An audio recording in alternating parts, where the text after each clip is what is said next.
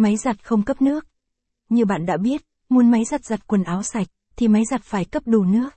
Tuy nhiên, hiện nay có rất nhiều máy giặt sau một thời gian sử dụng bị lỗi không cấp nước hoặc không vào nước. Lỗi này có thể xuất hiện ở máy giặt Toshiba, Panasonic, Sanyo, Samsung, Sharp. Vậy để nguyên nhân nào khiến máy giặt không cấp nước và cách sửa ra sao? Hãy cùng Điện lạnh Thịnh An tìm hiểu. Nguyên nhân máy giặt không cấp nước. Do áp lực nước vào bồn quá yếu hoặc bồn không có nước.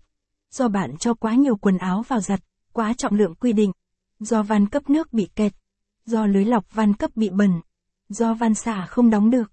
Do đường ống dẫn nước vào bị co lại. Do bơm máy giặt không hoạt động do bót mạch bị lỗi.